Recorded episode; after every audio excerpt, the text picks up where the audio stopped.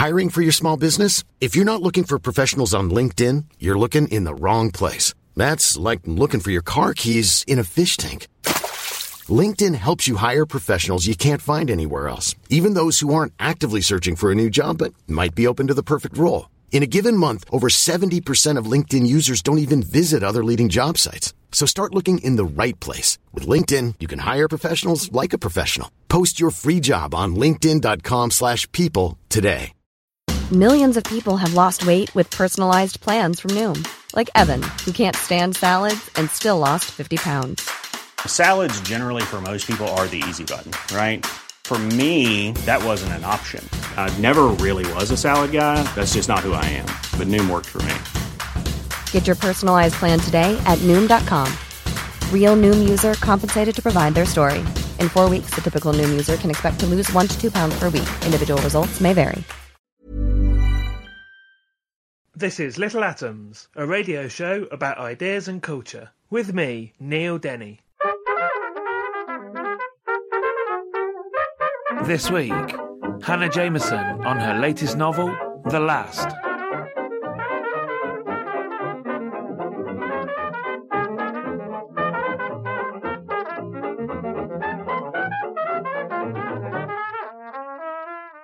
Hanna Jameson wrote her first book at age 17.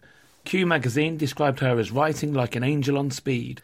She has worked for the NHS and travelled the USA, Japan, and Europe, developing a particular interest in the US, which has led to her studying for a BA in American history. Today we're going to be talking about The Last, which is her fourth novel. Is that right, Hanna? Yeah. Hanna, welcome to Little Atoms. Hello, thank you for having me. Um, how would you describe The Last? Um, in a sort of one sentence pitch, probably as a murder mystery set in the months immediately following a nuclear war that has destroyed most of Western civilization. So, our narrator is John Keller. Mm-hmm. Um, tell us something about him, who he is. Uh, John Keller is the uh, protagonist. Uh, the whole novel is told through a series of diary entries, uh, sort of similar to The Martian in that way. Um, he's an American academic, um, a historian who was at a conference in Switzerland. And when nuclear war breaks out, he's basically stranded in a hotel with about 20 other survivors who, um, you know, didn't bother to try to make it to an airport or a train station. They just thought they'd wait it out, wait for an evacuation that never actually comes. And so we we're told the story through John's perspective, which of course means that we only know what he knows. Yeah. Um, we don't know anything about what's going on outside the hotel to begin with. So why did you want to write it like that? Well, I didn't want to write anything like like World War Z that was, you know, really all encompassing and has all these different perspectives. I thought that would get quite overwhelming. Um, I kind of wanted to bring it down to the group psychology of a group of survivors completely cut off from the rest of the world and from sort of modern communication as well. Um, and a sort of recurring theme in the novel is anxiety over the loss of the internet because it's just how we know about everything, and it's it's not you know you find out about the end of the world through a push notification, and then it all goes down. So I was much more interested in getting into the psychology of each of the survivors and sort of look at them as a micro society rather than do a sort of grandiose statement about the world. And so why the diary format as well? Um, that just kind of naturally came out of the writing. Um, I like writing from first person perspective anyway because it, it, it makes everything feel so immediate, and it means I can really get inside someone's head. And also, when I whenever I've tried writing in third person, I, I obsess over who the narrator is. Um, and even if I read a book that's now in third person, I'm just like, but who's speaking? Who are you? Who is this? Who is this observer? And so I just get way too concerned about who is speaking. And um, it's just easier if I get to speak entirely through a character. And it's way more exciting as well because I get to actually like be them for a bit and look at everything through their perspective. And you said though that you you know you're interested in the in the psychology of the survivors and you know how they deal with this. But of course, what that means is actually John's interested. We're we're only seeing those survivors through John's eyes, aren't we? Yeah, that's true. And um, I guess he is also like there's a lot of projection going on where he's projecting his own reactions to them onto each of these people. So yeah, we're mostly going through John's kind of process of loss and process of grief and shock and all of those associated emotions. Um, but I suppose, like through his limited perspective, we get to see a variety of responses to that grief and loss as well. We, we get to see like uh, the women like Tommy, whose extremely pragmatic response is to start looting and stealing alcohol and stockpiling stuff that she's going to need. And then there's um other women like Tanya, who's the, the doctor at the hotel, and she just kind of throws herself into her work and, you know, is, is very reserved and very reclusive. I wanted to talk about Tommy a bit later on, but let's do that now. Now you've raised her, she's a great character. Okay, cool, yeah. Tommy, um, so she sort of arrived in the story as a as a challenge to John. I thought it would be really interesting to have another American in the mix um, with competing sort of political worldviews, and it also allowed me to um, explore uh, the theme of blame quite well. Because you know John's a he, he's a liberal and she's not. She's probably what a libertarian, sort of probably a, a, a right wing voting libertarian. And uh, it's interesting to see them kind of fight it out almost, in that he's very obsessed with projecting the blame for the end of the world completely onto her and her political perspective. And her retort is, well, we all saw this coming and none of us did enough to stop it. So I don't see how you can see, say it's just my fault. And then the rest of the non American characters, the Europeans, they solely blame the Americans. Um, so John is like in the same boat as her in that sense. In terms of the blame, I mean, it's mentioned a couple of times in the novel that you know the actual political situation is not alluded to really beyond a couple of mentions that Tommy has voted for somebody that seems like Trumpian. Now, I guess the gestation of this book is probably longer than that, so it might not necessarily have been referring directly to Donald Trump, was it? But it certainly seems that uh, he's come along at the right time if it wasn't. Uh, the book wasn't referring directly to Trump. I, I, didn't want to write a book about about Trump because, I mean, that's so reductive even to write about politics now, to, to only write about Trump. But the book itself, the dystopian aspect, that was inspired by the political discourse following the US uh, presidential election in 2016, it was because nuclear war was sort of back in the discourse again, and people were making jokes about it. And people of, of my generation, it's it's just become part of our lexicon in a way that it wasn't before, and I found that really interesting. But the reason I didn't allude to any kind of Trumpian uh, sort of president or, or or name someone in that way, or or even single out America as you know a kind of boogeyman is because the problems that we face as a society are, are, global problems, and the problems that are going to get us don't only stem from America. They're something that we have to face as a as a as a whole. And I didn't want to reduce all of the world's problems to this one person. Um, I want to come come back a bit later on to sort of inspirations. Just staying with John for the minute, he's an interesting take on the unreliable narrator idea because he spends considerable part of the book not really knowing what's happened because he's in you know he's in shock he's in this sort of emotional distraught state. And obviously you know as everybody is the world's ending potentially. Let's talk about you know that idea of him being like you know again we're only seeing events through john's eye. Can we trust him? Um, well, I I like to sort of play with people's trust throughout the book. I am sure there are points in the novel where John is overtly more trustworthy than he seems at other times. And it's mostly in just how he interacts with other characters. Sometimes he interacts with them really respectfully and like a really, you know, like a sweet, considerate person. And at other times, he's just so single minded and so rude and so obsessed with like his own idea of legacy and what he's leaving behind and his own issues with you know his wife and children who he can no longer contact um, that he comes across as a bit of an asshole and I also, I suppose, the first person perspective gave me the opportunity to explore the unreliability of memory. Like, even without getting into like untrustworthiness, the fact that, you know, he remembers things in in sort of scenes. He doesn't remember everything from the day that nuclear war broke out because he wouldn't. He blacked out for some of it. And it comes back to him in dreams, it comes back to him in, in conversations, and it's very fragmented. So, yeah, I mean, he's he's trustworthy in that he seems like a good guy, but then at other times, you know, how much can you really trust your own version of events ever? We haven't really raised the um, the sort of murder mystery aspect of the book yet. So there's a body found mm-hmm. uh, quite early on, and John decides to devote part of his time to to investigating this murder. And I love the way that I mean that element of it drifts in and out of the book because obviously on the one hand it keeps being overtaken by the obvious need to you know to survive things are more important but also as lots of the other characters keep saying him why is he bothering what's one more death mm-hmm. Yeah. Well, the I mean, I didn't set out to write a, a crime novel with the last, or or even a murder mystery novel per se. I was more interested in how John was going to use this girl's murder to cling to his own idea of humanity. and it becomes a lot more about his own journey and about everyone else's journey into reconciling you know what does justice look like now they can no longer you know call the police or they can no longer rely on a trial? Like what happens when someone commits a crime against the group and what are you going to do with them? Are you going to execute them? Are you going to not? Are you going to incarcerate them? Like what do prisons mean now so the murder mystery itself, like it's definitely secondary in the narrative, but it's a really useful way for me to explore what I think are much more interesting subjects. And yeah, it does work in the you know the sort of classic mold of a murder mystery. You know, there's this big country house, yeah, confined word, space, you know, wide cast spaces, of suspects, cast of characters. Yeah. So tell me something about incorporating those elements into it. Um, well, everyone keeps uh, comparing the novel to Agatha Christie which um, I, I don't dispute, and also I can't because I've never actually read any Agatha Christie. So it's it's an interesting comparison to make, but I think it was it was a really good way to get John into kind of interviewing and interrogating people and projecting his own issues with himself and his own issues with each of these characters out onto you know this you know this girl's this girl's body basically and it was interesting to see how it sort of consumed him more and more as the novel went along and things went things became even more unstable. And also the how the investigation itself becomes a threat to the stability of the group.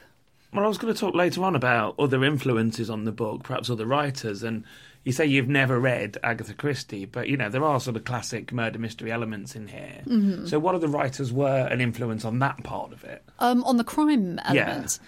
Um, it's hard to say now. I think with regards to the crime element, it's more of an old habits die hard uh, thing because my previous three novels have been like you know psychological crime thrillers, mm-hmm. and um, at least you know the first one is definitely a classic who done it scenario. And I think I, I, mean I'd have to go way back to find my my crime um, influences. I think that would be people like Martina Cole and uh, the rest of the novel was mostly influenced by people like Stephen King and J.G. Ballard uh, in terms of the dystopian element, and Stephen King in the in the remote the remoteness of the setting and the setting playing into the horror element. Hey, I'm Ryan Reynolds. At Mint Mobile, we like to do the opposite of what big wireless does. They charge you a lot we charge you a little. So naturally, when they announced they'd be raising their prices due to inflation, we decided to deflate our prices due to not hating you.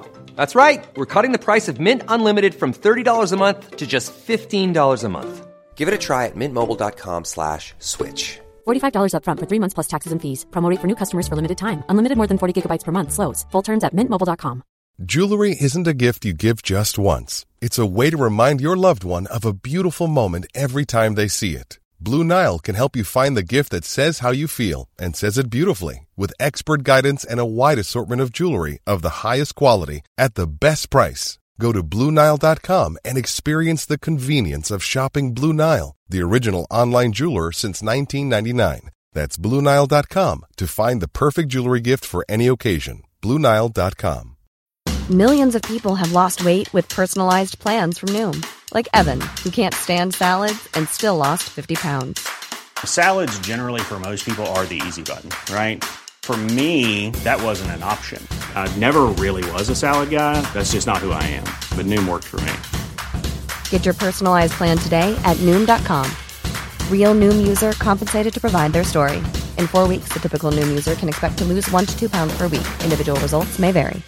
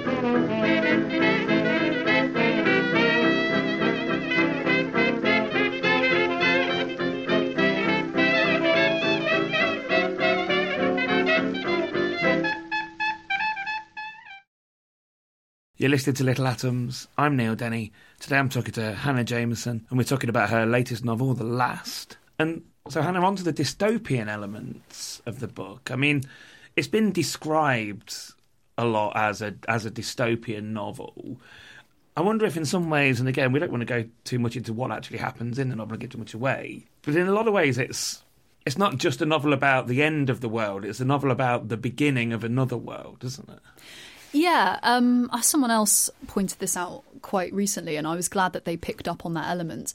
Um, the reason I would describe it as sort of Ballardian, um, to bring things back to Ballard, is that he he did dystopian fiction and it was twinned with utopian fiction. So the reason you know I wrote a novel like this is because it's not just exploring a disaster and an apocalyptic scenario as a catalyst for chaos and degeneration. Like that's certainly happening and it's happening within the group and it's probably happening in the wider world. But then disaster is also a catalyst for change and liberation. And it's also about what society this group can build out of what's left. And, you know, like later on in the novel, like what other societies are being built out of what's left. And that's, yeah, that was an idea I was really interested in exploring. In, you know, the world has ended, but it also hasn't because there are survivors and they still have to endure. So, how are they going to do that? So let's talk a bit more about where the idea came from then. You know, the, as you said, the murder mystery element sort of like, I guess, came later on, but the idea of the apocalypse, basically. Why did you want to write about that?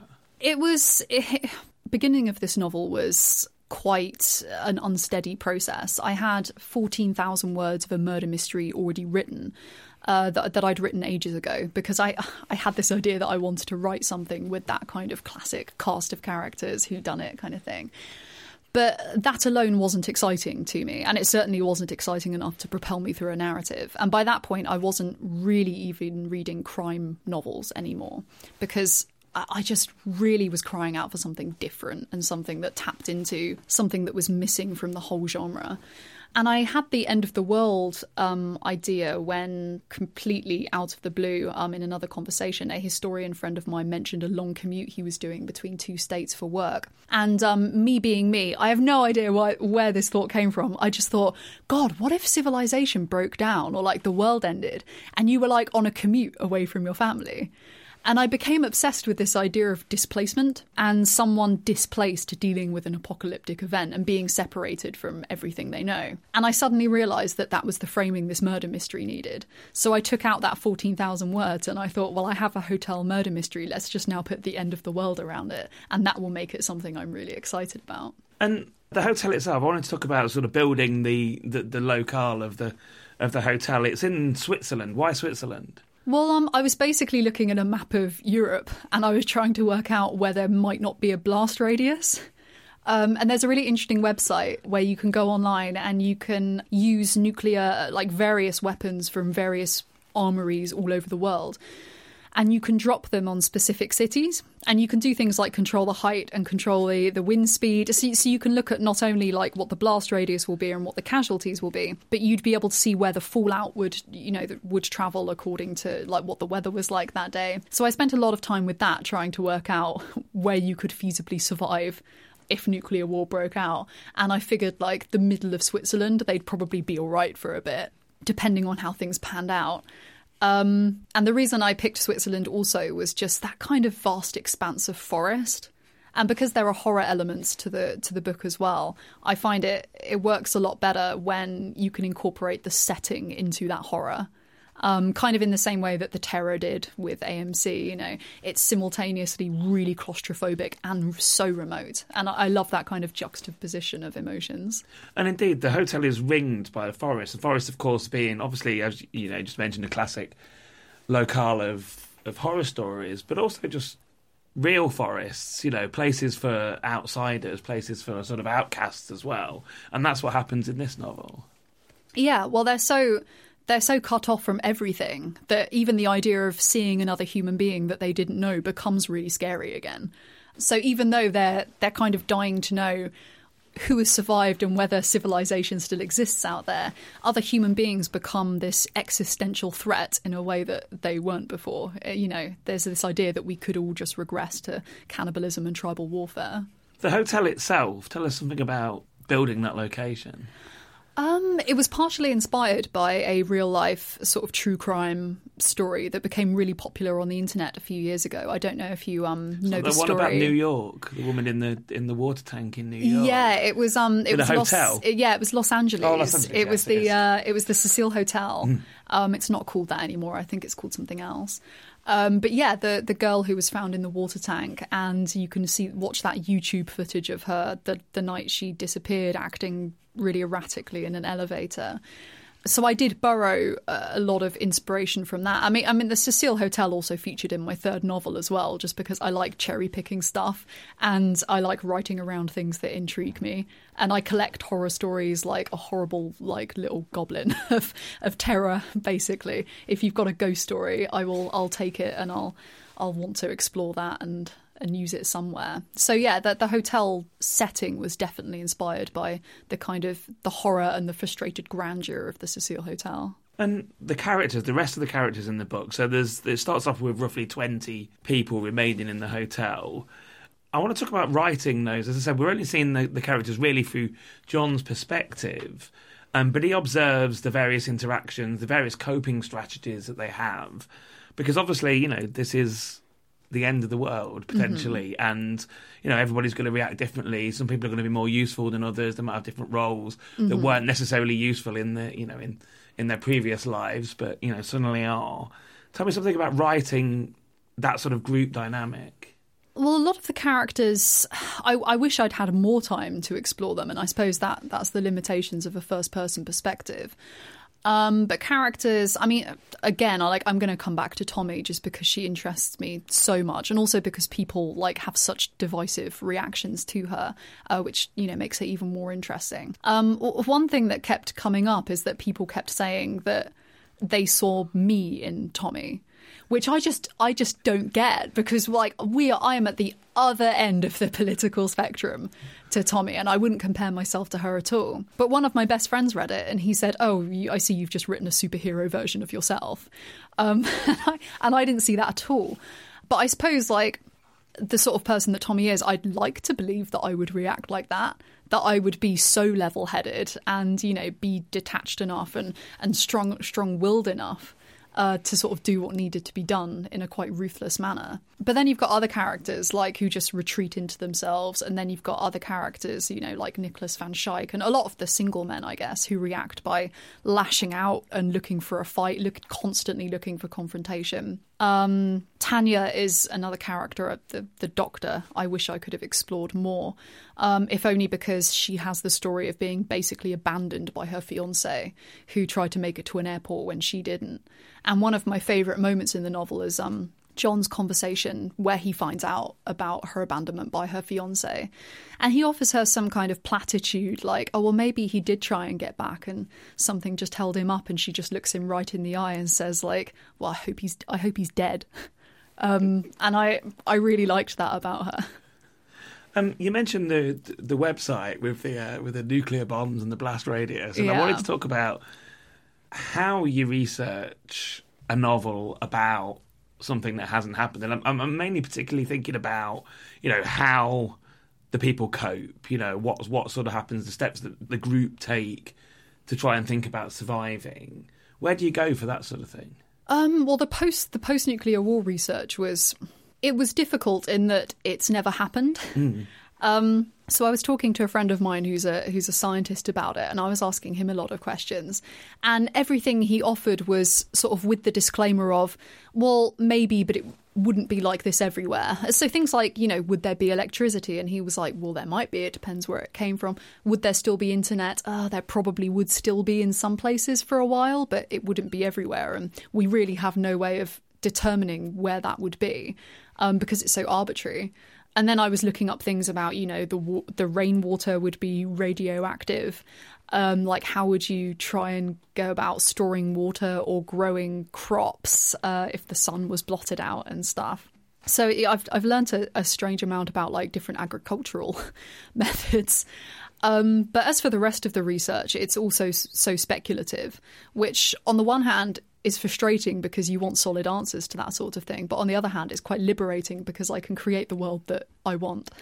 No, I was thinking particularly in how the people start to react. There's a scene in the book that's you know really powerful where they take their first trip out from from the hotel looking for food. Oh, and yeah. John encounters some of his former colleagues, mm-hmm. and like you know, I won't again won't say what actually happens in that scene, but it's really striking like how quickly. Those sort of bonds break down in that situation. Yeah, I was. Um, I'm really fascinated by the idea of like uh, how civility and politeness would break down very quickly in a crisis situation, and sort of everything you thought you could rely on, even you know from friends and acquaintances. I think that would go out the window much faster than than we imagine it would. And that's another thing that you know I suppose is a Ballardian influence as well, in that it's an exploration of the impermanence of structure. It's this idea that, you know, not only could your schools and houses and our roads and, you know, all of our physical structures be gone overnight in a war situation, but the structures that like bind us as people, any kind of social contract, that's gone. And that's that's perhaps even more frightening. And just one thing, one last thing then, and then I'll get you to read a bit if you would. Okay, sure. Again, without giving too much away about the actual plot of the book, you start to introduce elements of sort of synchronicity and fate and perhaps use coincidence and things to people start to suspect that there might be reasons why they were brought together in that place at once. And I wanted to talk about that idea. the supernatural elements of the novel are partly in there because I, I enjoy them, but they're also partly in there because they're kind of what define us as human beings. And there is, you know, a larger question of if society broke down, what would we cling to in terms of like theories and religions and gods? You know, who who are we appealing to anymore? And um, I, I suppose John's perhaps one of the best examples of that in that he begins to get obsessed with the idea that they were all meant to be at the hotel for some reason. And at one point, he even starts to suspect that, you know, he, they might all be dead or something, you know, equally outlandish. Um, but I think that's a pretty realistic process. I think if you were going through that type of experience, your your mind would reach for for anything to make sense of that event. Um, not just like why it happened, but why you survived and why you're still here. Um, so that's why, like, I added the the sort of supernatural implications without sort of going into it in any sort of bombastic way. Can I get you to a Yeah, sure. Um, I'm going to read an abridged version of chapter one, just as a teaser, I guess. Observations from L'Hôtel Sixième, Switzerland. Day three. Nadia once told me that she was kept awake at night by the idea that she would read about the end of the world on a phone notification. It wasn't exactly Kennedy's Sword of Damocles speech, but I remember that moment word for word. For me, three days ago, it happened over a complimentary breakfast. Breaking nuclear attack on Washington in progress, story developing. Breaking 200,000 fatalities estimated, say experts. Breaking confirmed president and staff among dead in nuclear explosion, awaiting more information. Then there was some aerial footage from London, and we all watched the buildings vanish into dust in real time under an iconic pillar of cloud. That was the only footage available, so we watched it over and over. It didn't seem as real as the headlines. Maybe we had all been desensitized to the imagery by too many movies. Watching a whole city vaporized like that seemed too fast and too quiet. A plane went down on the outskirts of Berlin, and we only knew Berlin was gone because someone in the plane had uploaded a video of them going down. Dust in the engines, maybe. I can't remember what she was saying. She was crying and hadn't been speaking English. It was probably just goodbye. Breaking nuclear weapon detonates over Washington, hundreds of thousands feared dead. Breaking Canadian Prime Minister calls for calm as nuclear attack hits US. Breaking US without government as nuclear bomb devastates Washington. Maybe I was lucky, watching the end of the world online instead of living it, reacting to an explosion or a siren announcing one. We're not gone yet. This is the third day and the internet is down. I've been sitting in my hotel room watching what I can see of the horizon from my window. If anything happens, I'll do my best to describe it. I can see for miles over the forest, so when it's our turn, I imagine I'll have some warning. And it's not like I have anyone to say goodbye to here. I can't believe I didn't reply to Nadia's text. I can't believe I thought I had time. So I've been talking to Hanna Jameson about her latest novel, The Last, which is out now from Viking. Hanna, thanks so much for coming in and sharing it with me. Awesome, thank you for having me. This episode of Little Atoms was produced and presented by me, Neil Denny, edited by Sky Redman, and was first broadcast on Resonance 104.4 FM. Little Atoms is supported by 89UP and hosted by ACAST. If you enjoyed the show, please do subscribe, rate us on iTunes, and even tell a friend. Thanks for listening.